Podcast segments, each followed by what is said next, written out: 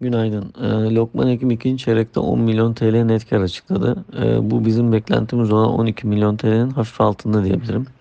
Ee, açıklanan net kara baktığımız zaman yıllık bazda e, %729'luk bir e, artışa denk geliyor. E, bunun temel sebebi aslında e, geçen yılın düşük baz etkisinden e, kaynaklı kapamaların etkisiyle. E, şirket e, ikinci çeyrekte elde etmiş olduğu nakit akımı ile birlikte net borcunu %30 düşürerek 148 milyon TL'ye geriledi.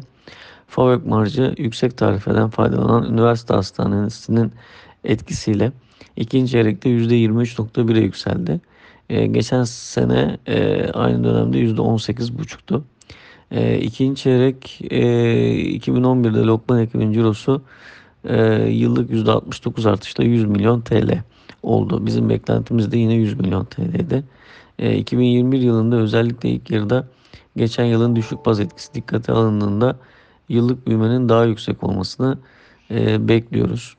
2021 yılı için e, net kar tahminimiz şirketle ilgili olarak 50 milyon TL. Bu da 6.7 e, fiyat kazança denk geliyor. Hızlı büyümeye dikkate aldığımızda 2021 çarpanlarının hala cazip olduğunu düşünme, düşünüyoruz. İk, e, ikinci çeyrek sonuçlarını hisseyi bugün olumlu etkilemesini bekliyorum. Lokman Ekim için 12 aylık hedef fiyatım 16 TL ve endeksin üzerinde getiri önerimi koruyorum.